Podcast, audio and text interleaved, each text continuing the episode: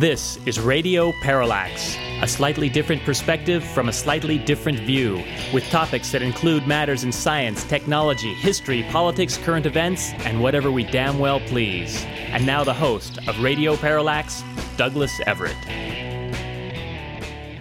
Welcome to the program. We have a great guest for today's show, and so without much further ado, we're going to move right into that. Our guest today has spent much time as a public servant. While this is a term often used interchangeably for politician, we think that is not quite correct here. Make no mistake about it, he has been just that, a politician. But in his case, you're required to add a maverick politician. Dennis Kucinich made the national news in 1977 when he became the youngest person ever to become mayor of a major American city, in this case, Cleveland, Ohio, at age 31. Mayor Kucinich would go on to serve in the U.S. House of Representatives from 1997 to 2013. Twice in that interim, he sought the Democratic nomination for president. Between stints as an elected official, he's been a commentator, a radio show host, something we appreciate, and author. His autobiography, The Courage to Survive, was described by Gore Vidal as good as Theodore Dreiser. We're pleased to note that we spoke with presidential candidate Kucinich many years back. We especially valued his efforts to halt the Bush Cheney war in Iraq. Also, the fact that he sought to hold both men to account for the lies told in an effort to jumpstart that ill advised conflict. We seek to engage him today to discuss his most recent literary effort. It is titled The Division of Light and Power and describes in remarkable detail his tumultuous term as a city councilman and mayor, wherein Dennis Kucinich fought the powerful actors who'd become accustomed to directing Cleveland City Hall to serve their interests. Norman Solomon calls it a political barn burner, not just based on a true story, it is a true story. Said Ralph Nader, an engrossing narrative of city politics, corruption, and intransigence as few books before. We certainly agree with Citizen Nader. The Division of Light and Power is a rare first person account of shady corporate maneuvers, fraud, misuse of public resources, and corrupt political practices, the likes of which, well, just about knocks your socks off. Believe you me, there's a story here. And to hear about it, we're pleased to be able to say welcome back to Radio Parallax, Congressman Dennis Kucinich. Doug, it's uh, good to be with you after so many years, and I'm very appreciative of that uh, introduction. It's very humbling, and thank you for uh, for your kindness. And I look forward to speaking about the division of light and power. I'd like to start by looking at your first term on the city council. You got quite an education. A, a man named Al Grisanti pointed out to you that urban renewal which is something you assume was a good thing, was really a way to impoverish the poor by enriching the wealthy. Can you talk about your learning curve as a freshman councilman? Yeah, I mean, Al Grisanti is a good place to start because he was an attorney who fought an urban renewal program that actually ended up removing thousands of acres of land and moving people out of their homes uh, near downtown Cleveland and into tenement districts that became over, overcrowded and uh, with substandard conditions. I learned through Al Grisanti about how urban renewal ended up being a disaster for Cleveland, uh, enriched, as you said, uh, some powerful uh, real estate interests at the expense of, of a lot of poor people and people who just uh, had a, a neighborhood they could call their own with, with modest homes and just forced them out and turned the land into a speculator's dream. That program was eventually canceled by the federal government. In a way, it presaged the story of the division of light and power, and that is that there are things that government did that were against the interests of the people, and it either wasn't thought out or was implemented in a way that helped interest groups and did not help the general public. In 1977, you surprised the Old Boy Network by not giving in to their wheeling and dealing, and in the process ignited a firestorm. Can you outline for listeners the entities you took on and, and why you felt the need to do so? When I was a 23 year old, I was elected uh, city councilman in Cleveland. And the Division of Light and Power opens up uh, on, uh, on the event where I'm, I'm just weeks away from getting sworn into the council. I'm shopping with my wife in downtown Cleveland. At Christmas time, all the lights go off in downtown. Christmas is, is, is blacked out. And I called the Division of Light and Power, which is, of course, the title of the book, but also the name of the municipal electric system. And the operator tells me, look, you know, all the, the whole system's down. and we don't have a backup. And CEI, the Cleveland Electric Illuminating Company, the private power company, the utility monopoly with whom the city competed, wouldn't provide the city with a backup because otherwise the city was uh, isolated from the national grid. And so he told me that, and that started me on a journey of asking questions. And it led me to, and this is in the book, uh, to discover corporate espionage, sabotage, corporate interference with the government of the city, the attempt to upend the finances of the city to try to force the city to sell its municipal electric system, and then later on, mob directed uh, assassination plots. I mean, this book is a true account, heavily documented account of one person's determination to stand up for the public interest against a corporate community that was determined to take an electric system from the people and their supporters in the media. And, you know, there's never been a story quite like this been told because I was on the inside. You know, I was the mayor and I fought City Hall. I did like that line. you were you were the mayor trying to fight City Hall. You certainly did. I just want to note for listeners that people are cynical about politics, but even cynics are going to be surprised by what is outlined in your book. That CEI would sabotage the power links and cause deliberate blackouts in its effort right. to seize control of the Muni Light is, is shocking, but they didn't do it just once. No, they did it repeatedly, and and they did it to undermine public confidence in the electric system. How were they able to cause blackouts? Because the city was tied. When it needed power, it had to go to this private system because the private system blocked repairs to the city's generators, stopped the city from being able to buy power from anywhere outside the city, charged the city triple the amount that anybody else was paying for emergency power. And then when the city needed power, the power transfer was operated in such a way as to deliberately cause a blackout on the Muni Light system. And so these blackouts were used to try to justify the sale of the system. And the media picked up on it and they said, well, you know, the Muni system isn't working, got to got to sell it. And check this out, Doug. Mm-hmm. CEI sent its salespeople into the Muni Light communities right after the blackout saying, "Oh, it looks like your system isn't working. Let's let's sign up for one that does work." I mean, it's like a mob mentality. And so, yeah, that's a, that's the kind of stuff that I was up against. But the willingness to take a stand, and other people are listening right now. You should know that the least amount of courage that you show can create a pushback that causes these monopolies to say, "Oh, wait, maybe we better cause a course correction." Unfortunately, in Cleveland, they had so much support in the media that uh, the public interest took a while to be able to rescue. Well, members of the city council, led by its chairman, moved again and again to sell Muni Light to CEI, and again and again you fought their efforts and you pointed out that there'd been no appraisal, no competitive bid, dubious pricing. Right. You had strong arguments. Nevertheless, it's you that was soon having to wear a bulletproof vest. It's got pretty ugly fast. Well, it did after the city was, you know, serious in in selling this system and put legislation forward to sell it at a bargain basement price, the city's electric system was worth at least a quarter of a billion dollars, and the city was ready to peddle it for 88.1 million. When I started the public campaign, a high-powered rifle shot missed my head by a fraction of an inch. Later on, when I became mayor, police intelligence came to me and said, "There's a mob-directed assassination plot here." And so they increased the police guard. They, you know, I had to wear a bulletproof vest everywhere. I never talked about it publicly, Doug, when this was going on, uh, because I didn't want the distraction of the, such a sensational event. But later on, a U.S. Senate subcommittee on organized crime in the Midwest proved that there was this mob directed assassination plot and police intelligence, the head of it came to me and he explained it to me. He said, "Look, this is all about Muni Light. You're stopping some people from making a lot of money." I've been I've been told that this story compares to Chinatown, The Godfather, and Mr. Smith Goes to Washington. it's caught the public's imagination when they see actually the kind of things that went on behind the scenes. And I'm sure this isn't only in Cleveland. It's just that you know, I lived to tell about it, and I was the mayor, and I was inside, and I kept close notes and have documented everything that happened. Doug, today it's important because, look, once that American Rescue Plan money runs out, every city's going to start looking at privatizing or, or selling off some of its assets. Right. Very dangerous thing to do. This book will help equip citizens to fight back.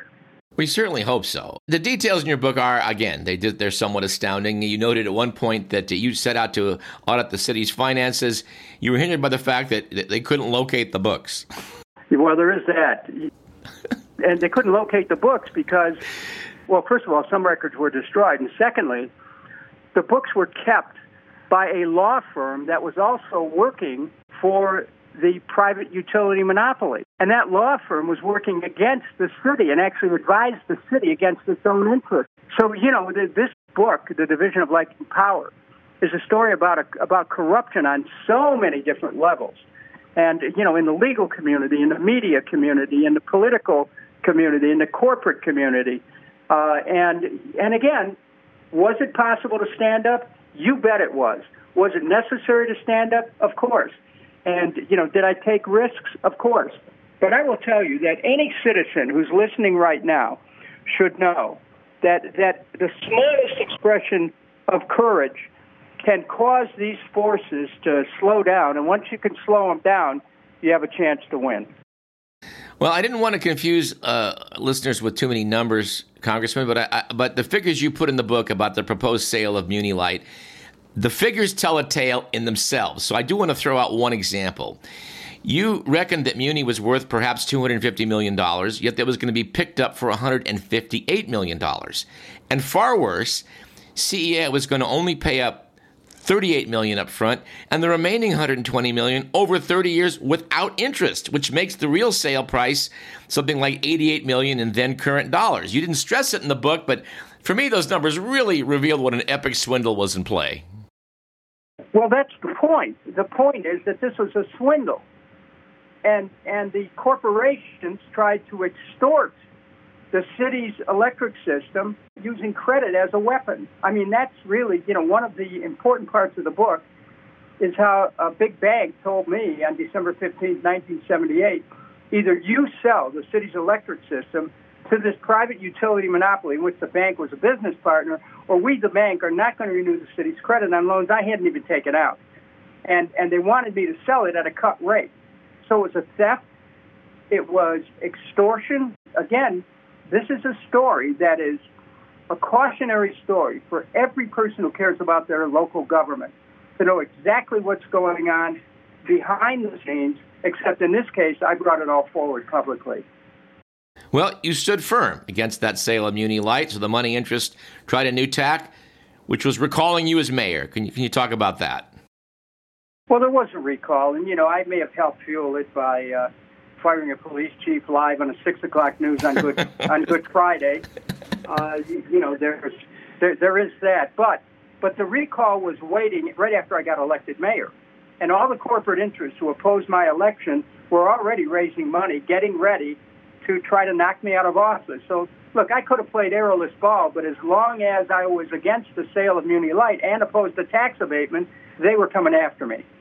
Well, something else is very I was very impressed by in your book is the accurate and unflattering picture that you paint about the press coverage of events. You, are very upfront about how you had to fight the media while you were battling the political chicanery, and for a long time, the press appeared to be on the side of the chicanery. Well, the media was getting advertising revenue from the uh, utility. I mean, you, you, this particular utility spent handsomely advertising radio, television, newspapers. And in the book, I detail how various reporters lost their jobs when they challenged this utility monopoly. One, Steve Clark, who was the drive time uh, leader in the ratings I had a radio show, number one in Cleveland by far, and he raised questions about the utility rates, how they kept increasing. This CEI, the Cleveland Electric Illuminating Company, kept increasing utility rates. Steve Clark raised the question. Wasn't too long where he was out of the job, and it was told specifically to him that you know you can't go after this advertiser.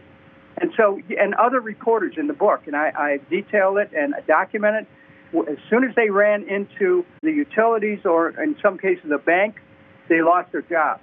I mean, or they resigned uh, rather than be disgraced by being forced to be shills for the corporation.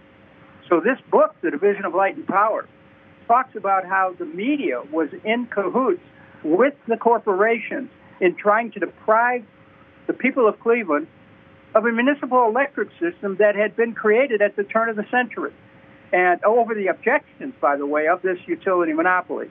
So again, this story is important for people to know about because you learn how to fight back.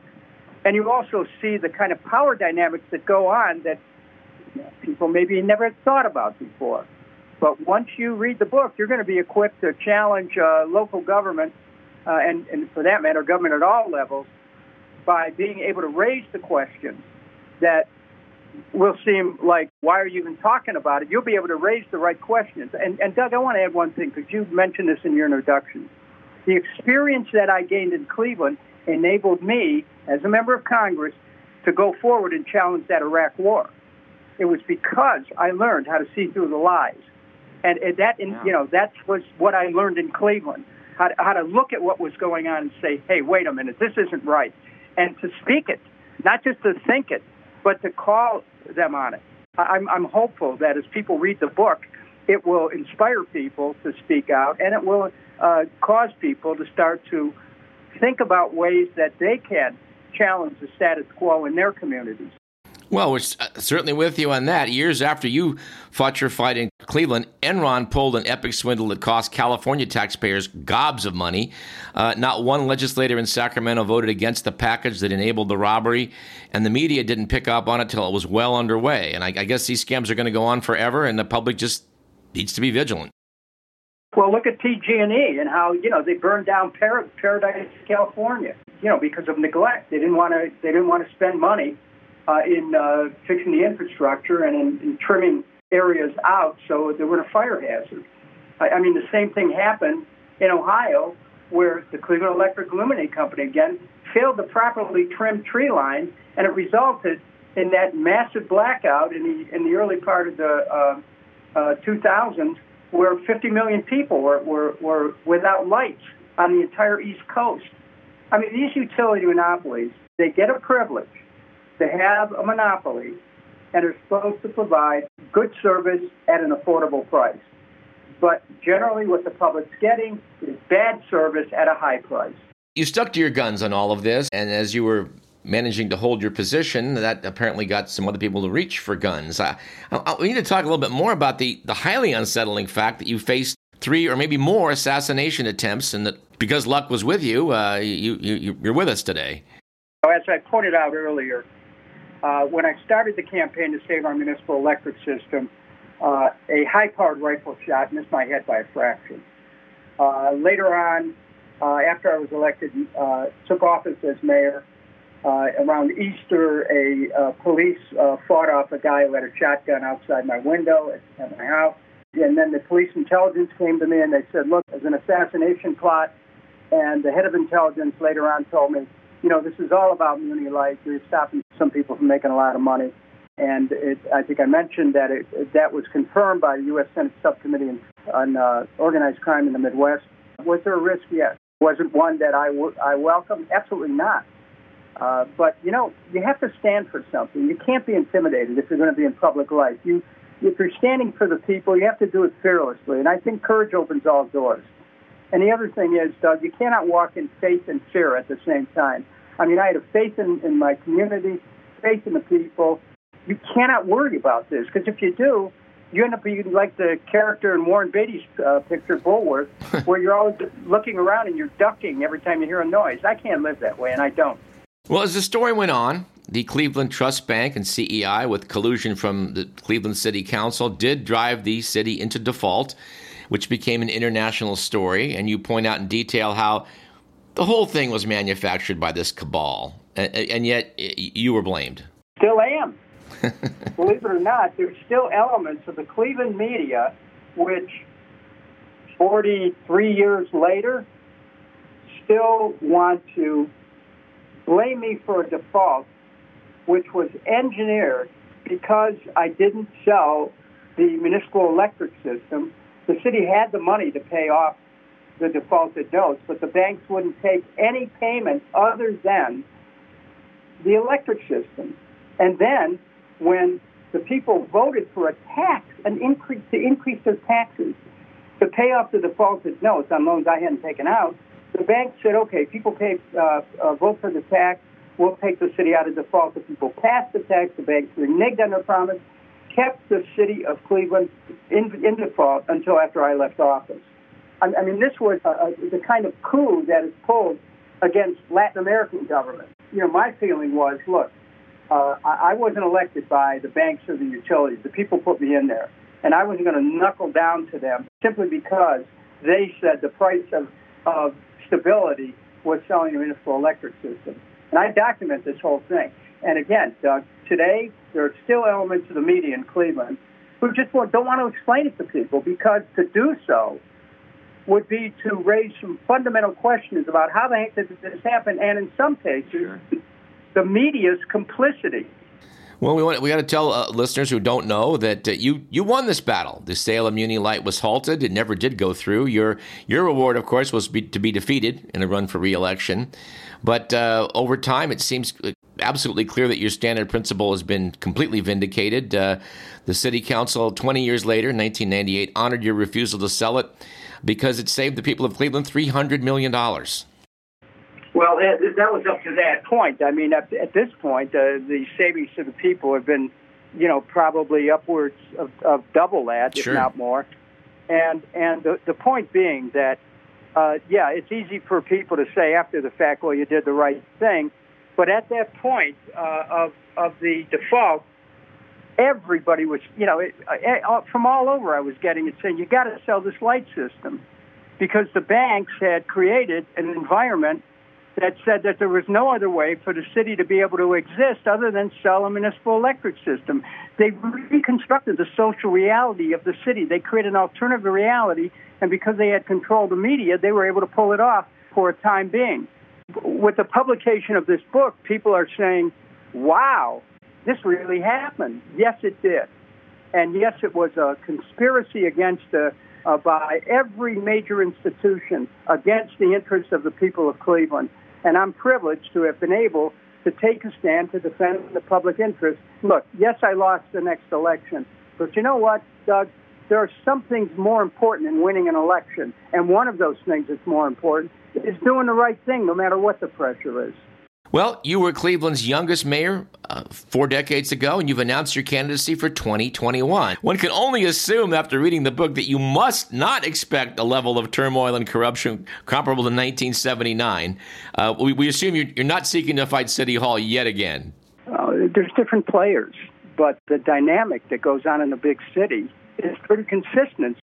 Some think they have a right a God ordained right to the assets of a community because of their corporate power. Even though Cleveland has changed dramatically, has half the population that it had then, there's still this type of group thing that says, well, let the corporations make the decisions for the city and let the public officials follow their lead. That's not the way democracy is supposed to work. Well, I got one laugh at your mention in the book of how all these many years later, Council Chair George Forbes, who fought you tooth and nail, and, and the details in the book are, are pretty darn colorful, admitted years later that Dennis was right. Yes. and, and, you know, and, and when you read the book, and George Forbes and I were uh, at uh, cross purposes throughout the book. Today, he's a friend of mine. In the early part of the book, in acknowledgments, that if George and I can become friends today, world peace is possible. I don't have any hard feelings towards anybody involved in the story. I just tell the story. It's not an ideological tale, it is just a factual recounting of what happened. And when people look at it, they'll draw their own conclusions. I don't try to demonize anyone, I just tell the story.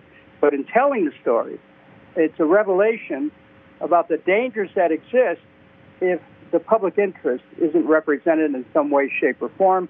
That was my job to do that, notwithstanding the risk, notwithstanding the disadvantage to my political career in taking those positions. Uh, Doug, I never knew that I'd ever have a chance to come back into elected office once I said no to those to the banks. Right. Because blame for the default, I still am in some quarters. Uh, but you know, the point is, when it's your moment, take a stand, and you know, let's let other people keep the score.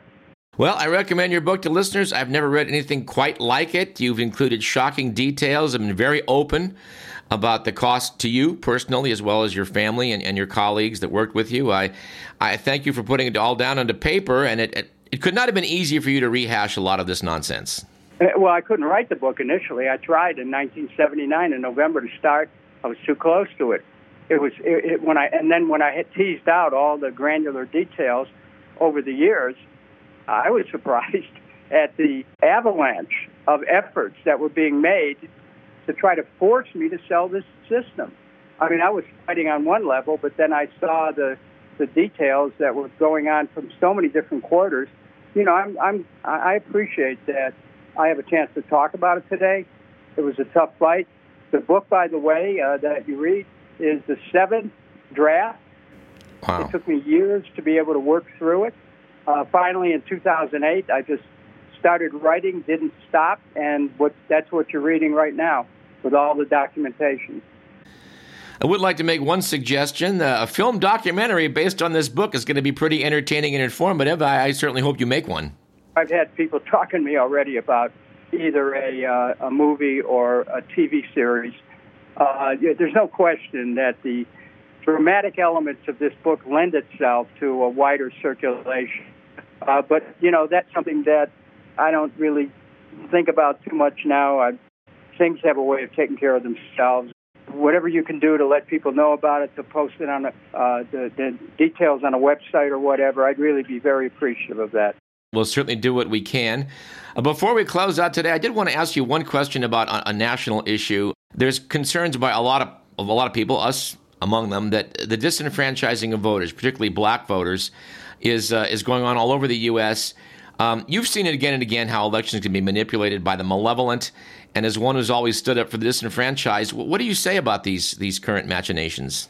Look, I know about how elections can be changed. No, I at the beginning of the book, I tell the story of how we had to tear down the door of a polling place in order to stop election from an election from being stolen.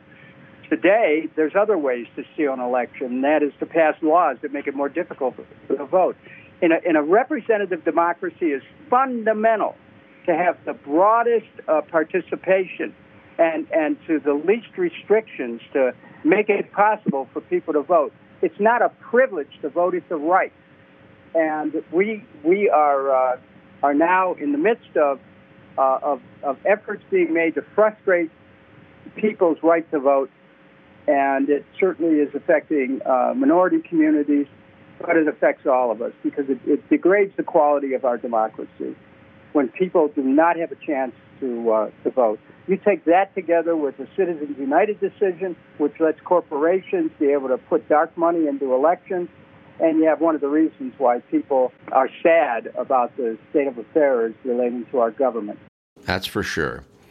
Our guest today has been author Dennis Kucinich, who's written an insider's tale of the hardball politics which he faced as Cleveland's mayor.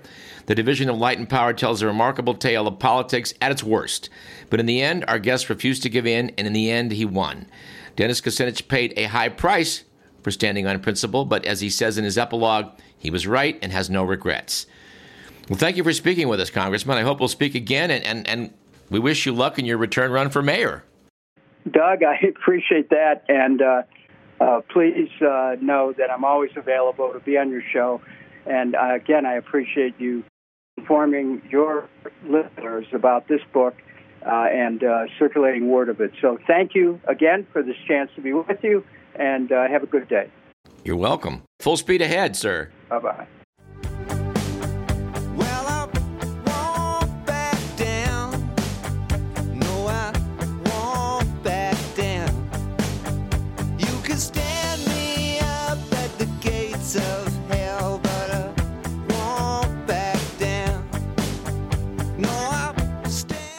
Take a short break. I'm Douglas Everett. This is Radio Parallax. We got plenty more. Stick around.